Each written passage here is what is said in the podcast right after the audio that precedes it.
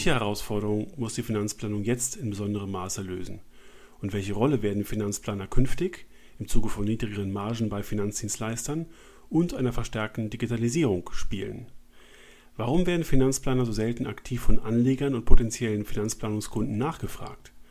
Und welches Potenzial steckt wirklich hinter diesem Berufsbild, das ich als Schnittstelle so vieler anderer Beratungsdisziplinen verstehen darf? Diese Fragen habe ich mit Professor Dr. Rolf Tilmes diskutiert.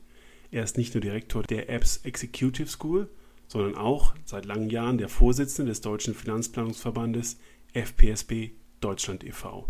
Im großen Bild, dem gemeinsamen Podcast von Private Banking Magazin und ETA Family Office, entführen wir Sie also tief in die grundsätzlichen Überlegungen aus dem Verband und aus der Lehre der Finanzplanung.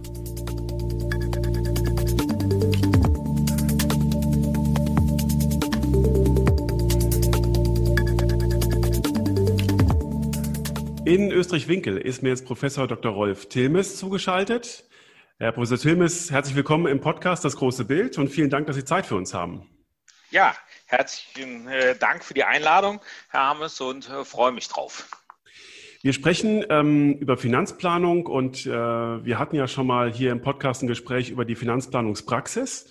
Und äh, nun haben wir mit Covid-19 vielleicht einen äh, Faktor dazu bekommen, der Finanzplanung nochmal notwendiger macht. Aber ich möchte mal ähm, beginnen mit dem, in dem Gespräch mit der Frage, ob denn die Rolle der Finanzplanung, so wie ich sie wahrgenommen habe, richtig ist. Nämlich beobachte das seit äh, Mitte der Nullerjahre. Äh, da habe ich auch den Finanzplaner gemacht und ähm, habe gesehen, dass Banken und äh, Finanzvertriebe sich um Finanzplaner sehr bemüht haben, um sie in ihrem Finanzvertrieb zu integrieren. Und äh, das Interesse lässt immer dann so ein bisschen nach, wenn die Zeiten ähm, äh, und äh, wenn die Zeiten schwieriger werden und die Erträge nicht mehr ganz so sprudeln. Nun ist natürlich der Finanzplaner kein, keine Vertriebsunterstützung, aber letztlich muss man das doch in diesem kombinierten Kontext schon so anerkennen, dass es da einen Zusammenhang gibt. Sehen Sie jetzt mit Blick auf äh, niedrigere Margen bei den Vermögensverwaltern, bei den Banken, bei allen, die Finanzplaner eben mit in ihre Beratung einbinden, eine schwierige Zeit auf die Finanzplanung zukommen? Also ähm, ich würde das mal, es sind ein paar Punkte, die ich da rausgreifen würde aus Ihrer Frage. Also mal die erste Frage, Finanzplaner sind keine Vertriebler. Ähm, Schrägstrich Vertriebsunterstützer. Ähm, für mich gehört das beides zusammen. Also Finanzplanung ist ja nicht la pour la, ähm, irgendwie Selbstzweck, sondern erfüllt einen Zweck. Und zwar auf der einen Seite ganz klar das Kundeninteresse, äh, nämlich nach einer Lösung des Kundenproblems. Und äh, meistens geht das, äh, und das ist das Besondere an der Finanzplanung, damit einher, dass überhaupt erstmal äh, die Ausgangslage genau identifiziert, analysiert wird und verschiedene Lösungsoptionen erarbeitet werden. Auf der anderen Seite ist es natürlich so, dass äh, die Banken und Finanzvertriebe nicht nur schon seit äh, geraumer Zeit äh, propagieren, weg vom reinen Produktverkauf ähm, hin zu einer ganzheitlichen Beratung, ähm, sondern ganz auch in der Realität der Finanzplaner hier natürlich ein ganz entscheidender äh, Faktor ist, um im Endeffekt äh, aus Sicht des Institutes, des Anbieters, den Kundenertrag zu steigern. So, das ist ja in sich erstmal kein Widerspruch. Das, was man berücksichtigen muss, und insofern haben Sie ja mit dem zweiten Teil der Frage nicht ganz unrecht nach dem Motto, in den Nullerjahren riss man sich um die Leute. Da war eine gewisse Euphorie, aber die Finanzplanung hat sich auf der einen Seite geändert, als auch äh, natürlich äh, die Institute. Ich fange jetzt mal mit der Finanzplanung an und dann gucken wir uns nochmal die Institutsseite an. Bei der Finanzplanung ist es so, dass das, was äh, wir in den 90er Jahren, in den Nullerjahren hatten, umfangreiche Finanzpläne heute eigentlich nicht mehr äh, ich will nicht sagen State of the Art, das wäre falsch, aber nicht mehr Mainstream ist, sondern wir sehen zunehmend einen Trend äh, schon seit einiger Zeit hin zu einer themenzentrierten Planung, sprich zu modularen Ansatzpunkten, äh, weil ich nenne das immer Financial Striptease. Ähm, A, haben Beraterinnen und Berater Schwierigkeiten, den Kunden davon zu überzeugen, dass es sinnvoll ist. Zweitens sind die Kunden sehr zurückhaltend, ähm, bei oft wechselnden äh, Beratungssituationen eigentlich äh, sozusagen sich komplett ähm, zu entblättern, äh, wo ihre finanziellen Situation, wie die finanzielle Situation aussieht, etc. Deshalb ist es viel einfacher und das hat sich ähm, teilweise auch durch Softwareunterstützung ganz gut entwickelt, ähm, dass ich Themenpläne mache, zu einer Datenaufnahme relativ breit bin, mich aber dann doch zuerst mal auf das Thema, Kundenthema fokussiere. Die Erfahrung, ähm, zum Beispiel auch aus den USA, hat gezeigt, dass eine Reihe von Themenplänen, meistens drei bis vier, ähm, das Gleiche am Ende bewirkt und erzielt, was ein ganzheitlicher Finanzplan ist. Das heißt also, da hat es eine Änderung gegeben und damit ist auch einhergegangen, dass äh, auch das teilweise technisch bedingt, dass ich weggekommen bin und erinnern sich an die Zeiten einer Kommerzfinanzmanagement, die mit vielen Mitarbeitern ähm, in einem Zentralbereich fernab vom Kunden Finanzplanung erstellt hat. Damit ist so einhergegangen, dass der Finanzplaner viel näher an die Front gerückt ist und äh, viel mehr Beraterinnen und Berater heute eine finanzplanerische, ich sag's mal, mindestens mal eine Grundausbildung und viele davon oder einige davon natürlich auch eine vertiefte Ausbildung als CFP und Zertifizierung genossen haben, um sozusagen ähm, das Rüstzeug, das Toolkit ähm, entsprechend im, im laufenden Geschäft anzuwenden. So, jetzt kommen wir zu dem zweiten Teil der Frage oder Ihrer Aussage nach dem Motto ertragreiche Zeiten. Das beobachte ich natürlich schon. Ähm, das ist so ähm, gutes Wetter, äh, Sonnenschein in der Branche haben wir schon länger nicht gesehen. Ähm, und dann ist es natürlich immer leicht äh, zu sagen, Vertrieb, Vertrieb, Vertrieb und bestimmte Produktthemen zu incentivieren, weil wenn Sie Finanzplanung wirklich zu Ende denken, dann ist ja das Produkt nicht der Startpunkt, sondern der Kunde und sein Bedürfnis. und damit lässt sich natürlich nicht immer ähm, der Vertrieb hervorragend steuern, mal davon abgesehen, dass die Taktzahlen entsprechend höher werden. Und das ist ja auch etwas, was wir immer wieder in Umfragen bestätigt bekommen haben, dass die Vertriebsziele sehr anspruchsvoll sind, dass wenig Zeit ist für den Kunden, dass wir eine hohe Fluktuation am Kunden haben. Und das sind natürlich Rahmenbedingungen Eckpunkte, die es ähm, aus Sicht der Finanzplanung schwer machen, sozusagen Fuß zu fassen. Also von daher eine, eine zweigeteilte ähm, Antwort auf die Frage, wenn Sie heute Beraterinnen und Berater sprechen, die eine finanzplanerische ähm, Ausbildung und Mindset haben, sagen, das ist genau das Richtige, äh, insbesondere wenn ich themenzentriert vorgehe, weil viele haben nicht die Zeit und der Kunde zahlt es ja auch nach wie vor nicht für einen ganzheitlichen Plan. Und auf der anderen Seite habe ich den Spagat und damit den Konflikt, dass ich äh, zunehmend sehr harte Vertriebsvorgaben habe, die nicht immer im Einklang stehen müssen mit dem, was der Kunde will. Also von daher, ja, es ist schwierig. Es ist übrigens ein Trend, der nicht nur in Deutschland zu beobachten ist. Das sehen wir auch, wenn ich ähm, an meine CFP-Kollegen im Ausland denke, mit denen diskutiere, äh, sieht man das auch. Die Länder haben es deutlich einfacher, wo Finanzdienstleistungen ähm, ich will nicht unbedingt sagen, dass es Honorarberatung sein muss oder Honoraranlagenberatung, aber äh, wo dieses eine bepreiste Leistung ist und damit gleichzeitig sozusagen die Wertschätzung für Nutzen und damit auch den Aufwand, den ich vorher treiben muss, deutlich gestiegen ist. Und dadurch, dass das bei uns sozusagen eine, eine kostenfreie äh, Erwartungshaltung auf der anderen Seite ist, fällt es natürlich auch schwer, Zeit zu investieren, äh, wenn der Druck entsprechend hoch ist. Also lange Antwort auf Ihre Frage, aber ich glaube, man muss es ein bisschen abschichten, äh, weil sonst würden wir den vielen Finanzplanern ähm, nicht gerecht werden auf der einen Seite und auf der anderen Seite muss man anerkennen, äh, die Situation, in denen viele Häuser äh, am Ende des Tages stecken. Ob jeweils die Strategie, die gewählt ist, die richtige ist, eine andere Frage. Aber die Situation ist nun alles andere als rosig. Absolut. Ähm, zwei Rückfragen dazu. Sie haben angesprochen, dass die Themenpläne auf dem Vormarsch sind, dass die Ganzheitlichkeit ähm, immer schwieriger ist darzustellen oder weniger umgesetzt wird. Ist das für Sie ein Problem? Ist das ähm, nicht äh, sozusagen eine Reduktion der eigentlichen Idee der Verknüpfung, der Vernetzung?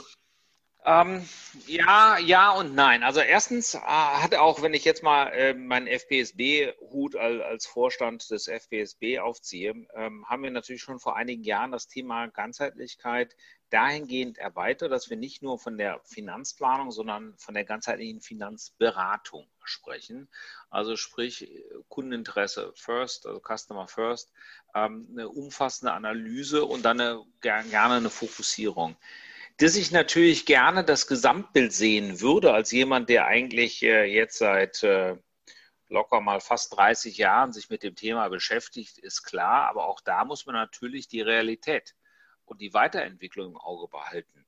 Ähm, ich hatte das schon angesprochen, die Zeiten, wo sich Häuser Stäbe leisten, die Finanzpläne schreiben und lange Gutachten, die sind vorbei. Ähm, der zweite Punkt, den Sie natürlich auch immer wieder hören, und das ist natürlich ein Problem, was wir hier in Deutschland haben oder generell in, in MIFID-regierten Ländern haben. In anderen Ländern ist es teilweise etwas anders.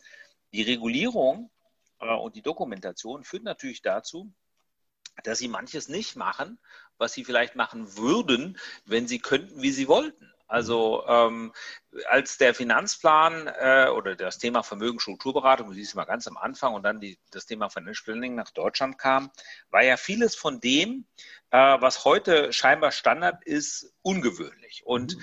äh, auch unsere Standesregeln etc. Das war alles ähm, sehr avantgardistisch. Heute ist manches eingeholt, aber die Regulierung kennt nach wie vor keine Ganzheitlichkeit, sondern denkt in Silo-Denken. Und das führt dazu, damit sie ihre Vorgaben erfüllen und äh, da beißt sich dann die Katze in den Schwanz, nämlich das, was die Systeme der Banken und der Vertriebe ihnen vorgeben, ist natürlich eine möglichst hohe Compliance mit äh, entsprechenden regulatorischen Vorgaben. Und damit ist natürlich die Frage, habe ich die Zeit, äh, jetzt etwas zu schreiben, wo eigentlich die Rechtsabteilung äh, und die Compliance-Abteilung sagt, na, das geht mal gar nicht aus dem Haus, weil das entspricht nicht den regulatorischen Vorgaben. Und damit äh, wird es natürlich schwierig. Und da sind natürlich Themenpläne einfacher. Also auch da, ähm, ja, äh, ideal ist anders insofern, dass ein ganzheitlicher Finanzplan vielleicht Aspekte beleuchtet, die ich in einem Themenplan nicht adressiere kann. Das ist der blinde Fleck, den der Kunde vielleicht gar nicht sieht, weil er sagt, ich möchte Altersvorsorge, aber hat eigentlich noch woanders ein Problem, was Sie natürlich erst mit einer detaillierten Analyse identifizieren können.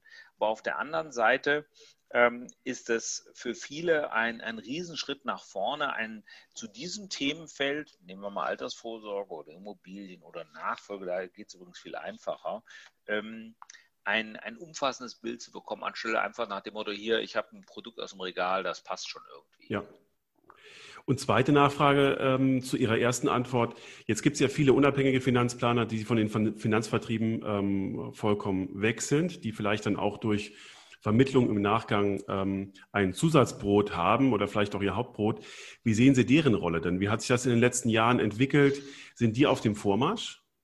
Also das ist ein ganz klarer Trend. Und ähm, da entsprechen wir in Deutschland ähm, oder in diesem Segment werden wir zunehmend ähnlich wie unsere angelsächsischen Freunde. Also, wenn wir uns die CFP-Community in Deutschland anschauen, ähm, dann fällt erstens auf, dass sie zunehmend von freien Finanzdienstleistern geprägt ist. Äh, das ist nicht immer ganz einfach, weil äh, nicht jeder gibt also sozusagen seine Firmenadresse immer direkt an im Register. Manchmal ist auch die Privatadresse und manche sind auch ein bisschen nachlässig, wenn sie wechseln. Aber wir sind inzwischen würde ich mal Pi mal Daumen sagen, bei einem Status von fast 50-50 angekommen. Und wenn wir uns den Markt angucken, in dem die Leute aktiv sind, der also für uns relevant ist, dann ist er nach wie vor von Banken dominiert. Das heißt, der freie Vertrieb oder freie Finanzdienstleister Dienstleister sind eigentlich mit vielleicht 20 Prozent eher unterrepräsentiert. Das spricht dafür, dass natürlich äh, viele Beraterinnen und Berater sagen, ähm, ja, wenn ich eigenständig bin und sozusagen meines Glückes ähm, eigener Herr bin, dann kann ich mehr tun und lassen, was ich will. Ich muss mich natürlich trotzdem an regulatorische Vorgaben etc. halten, aber ich habe viel mehr Freiheitsgrade. Und ähm, ich kenne genügend Stories, ich kenne genügend Finanzplaner, die sind damit extrem gut gefahren. Ähm, die schaffen es auch für ihre Kunden, ähm, einen Mehrwert zu generieren und trotzdem ein Honorar zu nehmen, nach dem Motto, oder das widerspricht sich ja nicht, ähm, äh, klar zu kommunizieren, also lieber Kunde, auch meine Zeit ist begrenzt, ähm, ich schaffe es vielleicht 70, 100, 200 Kunden zu betreuen. Ich brauche dazu einen bestimmten Ertrag je Kunde. Und da muss man halt flexibel über die Vergütung reden, ob das nun Provision ist oder Honorar, ähm, weil Produkt ist ja heute kein Problem mehr äh, mhm. Produkt, äh, ist das Problem. Und wenn ich dann die richtigen Kunden selektiere und, und für, für mich äh, entsprechend attrahiere, dann werde ich auch die Finanzplanung entsprechend einsetzen können. Und das zeigt eigentlich die Realität, dass die da sehr, sehr gut fahren. Das heißt nicht, muss ich vielleicht noch als letzten Satz dazu sagen, dass wir auch dort Spezialisierungen haben. Ne? Also manche setzen die vielleicht ein am Anfang und machen dann doch am liebsten nachher eine Vermögensverwaltung. Das widerspricht sie ja nicht unbedingt. Mhm. Ne? Mhm. Ähm, und auch nicht jeder sagt, oh super, ich äh, habe Kunden und kann sofort ein Family Office anbieten. Auch das ist ja manchmal, äh, steht ja was drauf, was un unter Umständen sozusagen, wenn wir mal die originäre Definition sehen, nicht unbedingt ähm, äh, dem entspricht, was man da damals äh, oder was man eigentlich langläufig darunter versteht. Aber trotzdem äh, biete ich einer bestimmten Klientel, insbesondere als freier Finanzdienstleister, einen, einen Top-Service. Und der mhm. geht über das Normalmaß hinaus.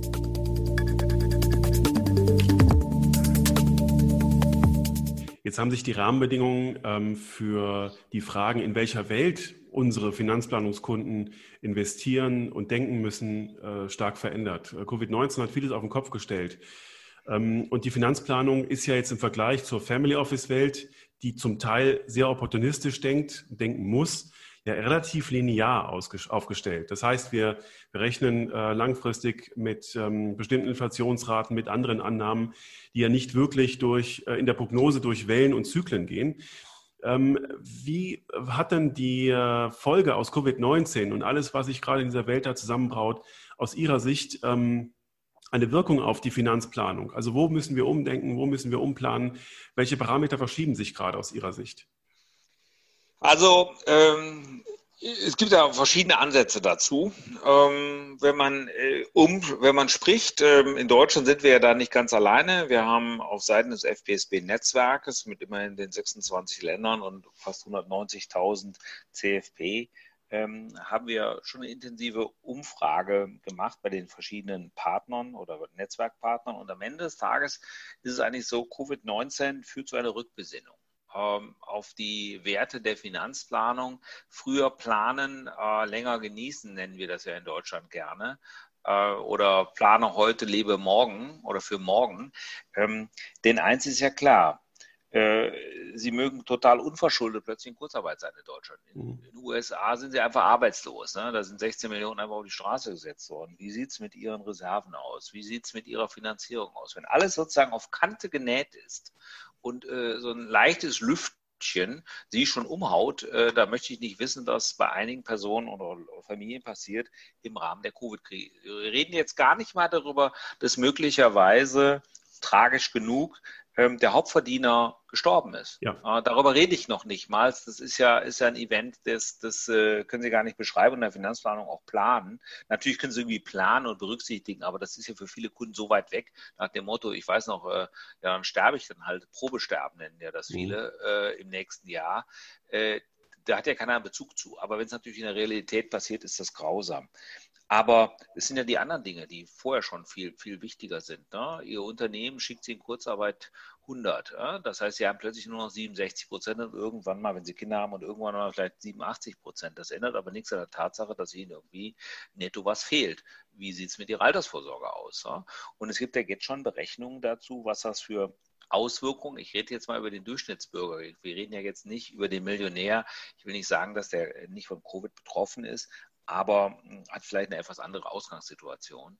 Ähm, und äh, da gibt es schon Untersuchungen, was das eigentlich heißt, äh, wenn jetzt Unternehmen sagen, wir haben Kurzarbeit bis Ende 21 für die Altersvorsorge. Da fehlt einfach mal was. Ja. Ne? Und ganz ehrlich ist es ja so, natürlich ist Finanzplanung oft etwas ähm, für die etwas besser gestellte Klientel nach dem Motto, da habe ich mehr Gestaltungsspielraum, habe ich mehr äh, Masse zu manövrieren und eine höhere Zahlungsbereitschaft. Aber ganz ehrlich, ist es natürlich so eigentlich, dass gerade die Leute die Finanzplanung bräuchten, wo es halt nicht so dicke ist, weil da ist die Optimierung viel, viel entscheidender ähm, und vor allem, dass sie früh genug damit anfangen. Und da merkt man schon, äh, dass es da große Probleme gibt und ähm, das führt dazu, dass die Leute sich nochmal äh, Gedanken machen, was habe ich, äh, wo soll ich stehen, etc., wenn sozusagen der erste Nebel weg ist. Das heißt, äh, auch da erkennen wir bei vielen, dass nicht das Geschäft in der Finanzplanung eingebrochen ist. Es ist mhm. vielleicht der Umsetzungserfolg eingebrochen nach dem Motto, ja, super, jetzt weiß ich, aber im Endeffekt habe ich noch nicht so viel, was ich jetzt neu sparen kann oder sparen sollte, aber vielleicht muss ich hier und da optimieren oder äh, dann halt doch die ausgefallene Urlaubsreise ähm, mal in was anderes zurücklegen, äh, weil ich im Endeffekt doch die Mittel brauche. Nun hat sich im Lauf der letzten Jahre gleichzeitig äh, noch so ein Trend ergeben, der vielleicht durch Covid-19 beschleunigt wird, nämlich die Digitalisierung. Und dort, wo es Daten gibt, werden Daten mittlerweile fast äh, na, ich sag mal, vollkommen automatisch ähm, digital erhoben. Und äh, gerade im letzten Finanzplanungsgespräch hier im Podcast hatten wir äh, Ausführungen dazu, wie man sozusagen die Datenseite des Steuerberaters mit der der Finanzplanung kombinieren könnte, was ja eigentlich ganz interessant wäre. Und das würde ja den Steuerberater auch in die Lage versetzen, durch die Einbindung der Finanzplanung oder eines Finanzplaners äh, viel ganzheitlicher Beratung anbieten zu können, wenn sich diese beiden mhm. Berufsbilder zusammentun.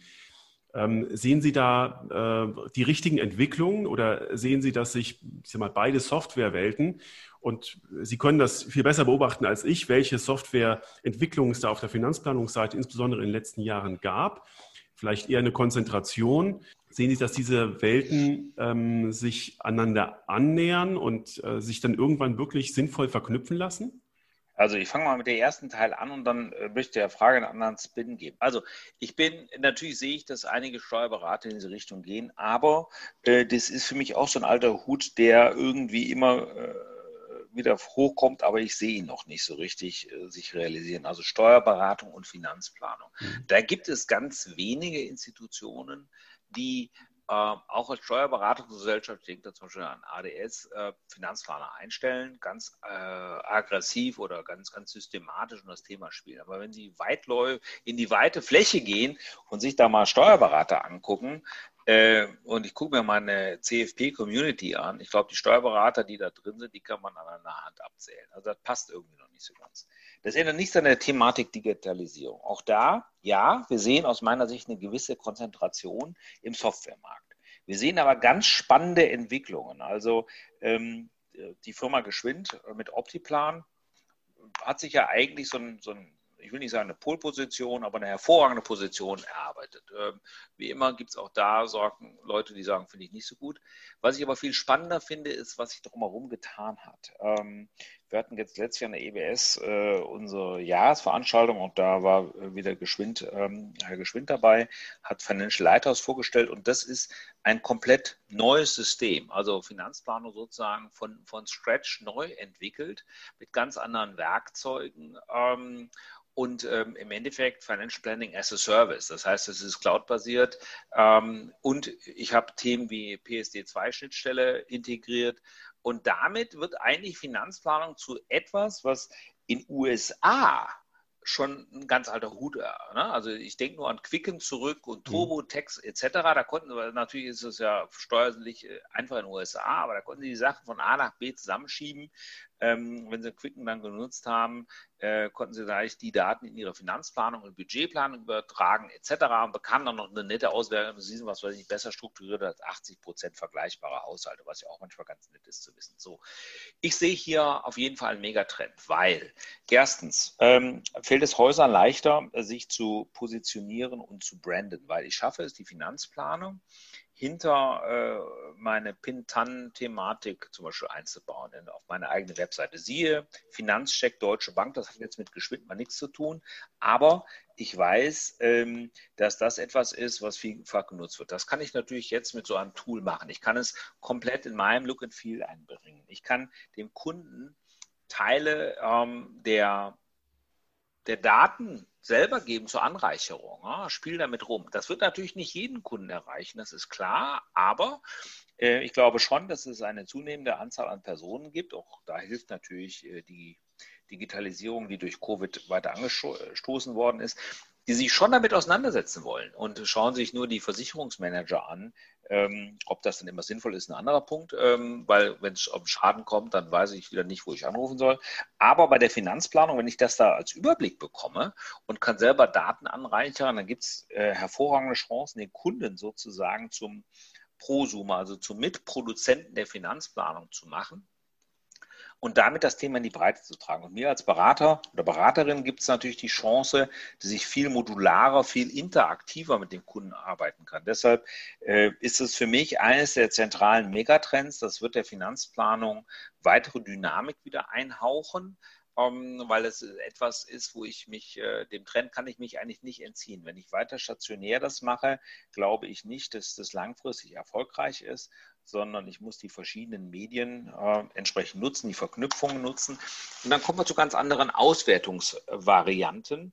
Und ähm, wenn ich es dann schaffe, den Kunden so weit ähm, ja, auf Neudeutsch zu empowern, äh, in die Lage zu versetzen, diese Instrumente zu nutzen, umso besser wird das. Denn das Fazit dazu ist, äh, ist ja mein Credo, es hapert ja nicht an dem Willen, sondern es hapert an der Finanzbildung. Äh, das heißt, die Leute wissen ja gar nicht, was sie da machen. Ähm, und, und sparen total falsch. Wir haben immer noch über zwei äh, Billionen Euro auf äh, Sparbüchern und Tagesgeldkonten, was ja bei der derzeitigen Zinslage, da muss man ja den Kopf fassen. Mhm. Das ist ja aktive Geldvernichtung und da passiert aber nichts. So, und wenn ich es damit schaffe, jedenfalls mal äh, wie immer gibt es äh, sozusagen die Early Adopters, die, die Leute, die also früh sich damit auseinandersetzen, die damit in die Lage zu versetzen, ihre eigene finanzielle Zukunft besser zu planen, dann wird sich das im Laufe der Zeit einfach weiter verbreiten. Ist da ist das ganz entscheidend. Ne? Wird dadurch die Rolle des Finanzplaners nicht ein bisschen geschmälert oder erleichtert, ähm, im Sinne von sein Beratungsgewicht nimmt ab? Äh, dass nee. der Kunde dazu angeleitet wird, seine Software selbst zu befüllen und dann irgendwann sagt, naja, die Entscheidung und die Schlüsse daraus kann ich jetzt, wo ich mich da reingearbeitet habe, auch selber treffen. Die Rolle wird sich ändern. Also, erstens, äh, ich bin felsenfest davon überzeugt, dass nur ein schlauer Kunde ein guter Kunde ist. Weil ein dummer Kunde, in Anführungsstrichen, stiehlt mir als Berater die Zeit. Der muss ja fünfmal erzählen, um was es geht. So. Das heißt, ein gut informierter Kunde ist natürlich eine Herausforderung für Beraterinnen und Berater, weil ich muss ja mindestens mal genauso gut informiert sein. Aber das mal vorausgesetzt, führt das eigentlich dazu, dass sich meine Rolle etwas wandelt in den, äh, als sozusagen als Dolmetscher, als, als jemand, der die Zahlen, Daten, Fakten interpretiert. Denn ähm, viele, wenn Sie heute sagen, was mache ich denn? Ich nenne das immer Paralyse durch Analyse. Sie können sich ja zu Tode suchen. Ne? Ähm, und das wird bei vielen Kunden auch da, der Fall sein.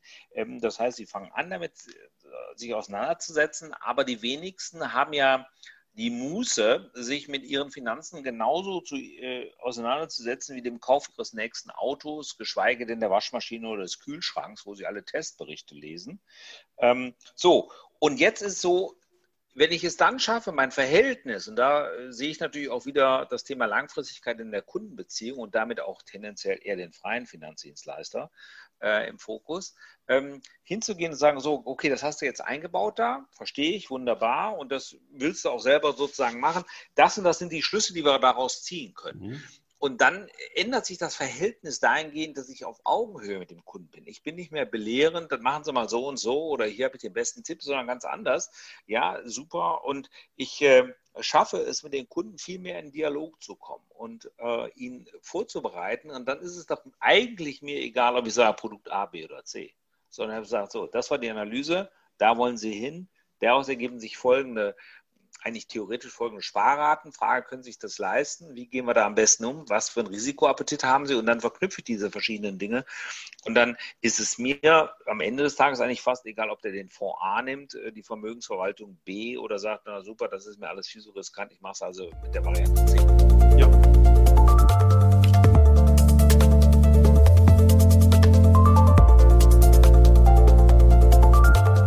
Gehen wir mal in ähm, die gehobene Welt, in der die Finanzplanung ähm, unterwegs ist, nämlich ähm, in den Bereich Private Wealth Management und Family Office.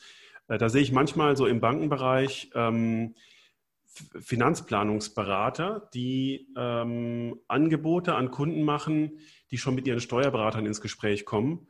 Und die Steuerberater sind plötzlich sehr überrascht darüber, dass der Finanzplaner Modelle sich ausgedacht hat und Dinge beschreibt, die er nach der Perspektive oder aus der Perspektive des Steuerberaters heraus gar nicht ansprechen dürfte. Ähm, wie sehen Sie denn diesen Konflikt? Das ist erstmal so eine, so eine Frage, die natürlich auch bei der äh, Nachfolgeplanung, äh, bei der Stiftungsplanung äh, eine Rolle spielt. Ähm, und äh, man, man, man sieht halt das Problem, dass der ureigene Berufsstand der Steuerberater das gar nicht so lustig findet, wenn dann eine andere Berufsgruppe kommt und äh, sich da in Anführungszeichen einmischt. Vielleicht ja, Impulse geben will. Würde ich erstmal sagen, äh, hätte ich mal ein bisschen früher begonnen, äh, mich damit auseinanderzusetzen, hätte ich das Problem nicht. Aber ich sehe das eigentlich total entspannt, weil äh, Lesen ist in Deutschland äh, immer noch nicht bestraft, ähm, also steht nicht unter Strafe.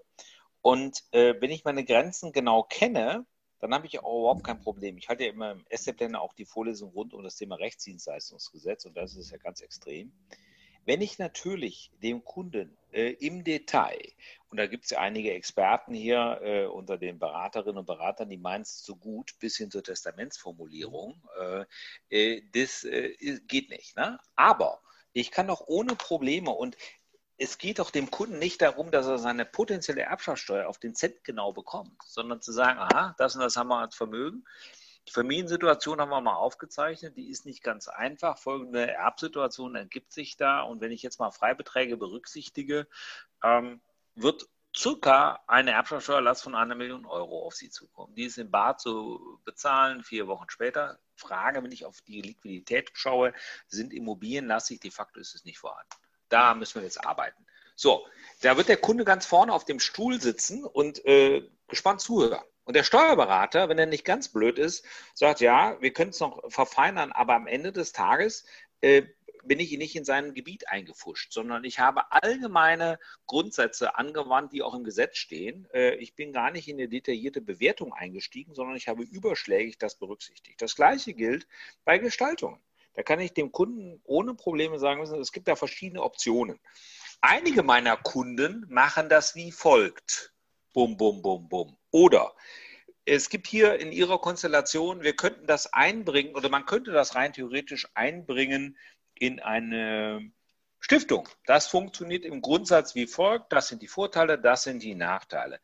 Alternative B ist die und die. Das heißt, wenn ich es also schaffe, auf einer allgemeinen Ebene, aber trotzdem so konkret, dass der Kunde sich was vorstellen kann, dann schaffe ich es eigentlich auch, die anderen mit ins Boot zu holen. Weil ich nämlich dann immer sage, wissen Sie, ich betrachte das als Finanzplaner ja in dem Triumvirat mit Steuerberater, Rechtsanwalt. Mein Fokus ist Ihr Vermögen und Ihre Liquidität. Ähm, da gibt es natürlich ganz viele rechtliche und steuerliche Aspekte mit zu berücksichtigen und dafür haben Sie ja netterweise schon Ihre Experten mit an den Tisch geholt. Aber ähm, das, der Dreiklang äh, macht im Endeffekt die Musik. So, und wenn Sie so vorgehen, dann klappt das. Äh, manche spielen ja an auf das OLG Karlsruhe Urteil. Ähm, nun, wenn ich so blöd bin ähm, auch noch, äh, irgendeiner hat mal nett geschrieben, der ist die Frage, ob die überhaupt die KWG A1-Variante erfüllt ist, nämlich die Erlaubnis zu Bankgeschäften, äh, auch noch offensiv damit werbe, äh, dass ich Testamente formuliere und, und, und, und auch im Verfahren es weiter verschärfe, dann, ja, da muss ich mich nicht wundern. Ja, also, lange Rede, lange Antwort ähm, auf die Frage. Äh, ich halte, es gibt ja Häuser, die sagen, machen wir nicht. Das halte ich für ein vorgeschobenes Argument nach dem Motto wie Geschäftsverhinderung, weil man will sich damit nicht auseinandersetzen. Weil ich muss natürlich Mitarbeiterinnen und Mitarbeiter darum schulen, wo ist die Grenze. Und ich muss ein, ein, ein Wissen vorhalten, das nicht bei der ersten etwas konkreteren Rückfrage des Steuerberater oder Rechtsanwalt ich im Endeffekt gar nichts mehr sagen kann, sondern ich muss ja sozusagen mein Wissen in allgemeine Sätze verkleiden, ähm, um den anderen zum Nachdenken anzuregen. So. Und wenn ich das schaffe, dann habe ich überhaupt gar kein Problem ähm, damit. Und dann ist es viel wichtiger für mich, dass ich ein Netzwerk habe. Denn unter Umständen kommt der Kunde ja ohne seinen Berater und stellt dann fest, dass die Fragen, die ich gestellt habe, seine Berater ihm noch nie gestellt haben und fragt dann ja, äh, und wie machen wir es jetzt? So, wenn ich da natürlich dann keinen habe, dann bin ich natürlich auch aufgeschmissen, weil die Antwort wäre ja, äh, äh, oder die, die Antwort der Kunde sagt dann immer, ja, Herr Tilmes, das können Sie ja dann für mich machen.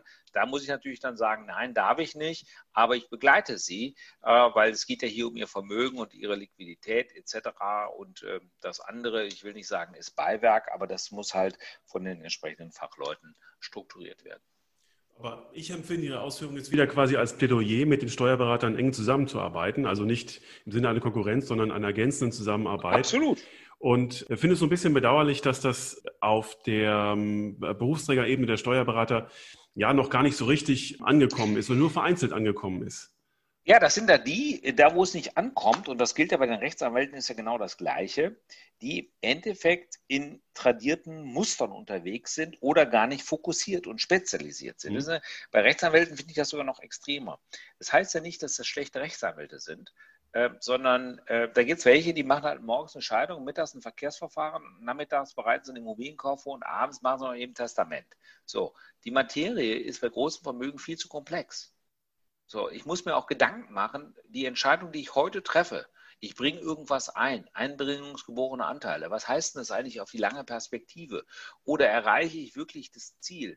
Das ist ja nicht so, dass Sie in einer Stellschraube drehen können und damit haben Sie das Problem gelöst. Und vor allem, wenn ich dann noch mit dem Argument komme, es geht nur um Steuersparen, ist es ja noch schlimmer, sondern ich muss es in einen Gesamtzusammenhang setzen. Und dazu brauche ich im Endeffekt Leute, die wirklich was von ihrem Fach verstehen. Ja. Und mein Job als Finanzplaner ist es, äh, die Konsequenzen in der langen Perspektive aufzuzeigen und sagen, okay, diese Konstellation mag aus A, B, C hervorragend sein, aber ähm, down the road sind das und das sind die Konsequenzen, wollen Sie damit leben.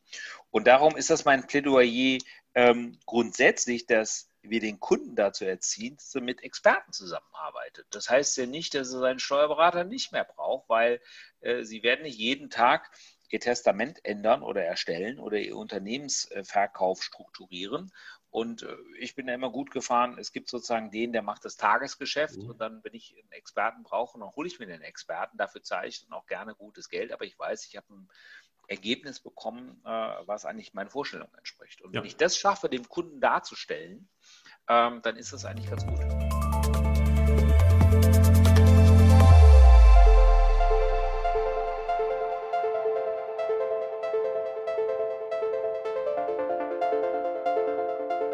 Das ist ein guter Punkt, um auf die Verbandsarbeit zu sprechen zu kommen. Nun, äh, also meiner Meinung nach ist es leider noch nicht so, dass der Finanzplaner vom Kunden aktiv gesucht und gewünscht wird, weil der Kunde ihn nicht sieht. Und das ist, äh, liegt vielleicht daran, dass wir noch nicht genug Finanzplaner in Deutschland haben, äh, dass die Finanzplaner jetzt für ihre Arbeit auch nicht überall aggressiv an Litfaßsäulen werben und sich vielleicht noch ein bisschen zu sehr verstecken.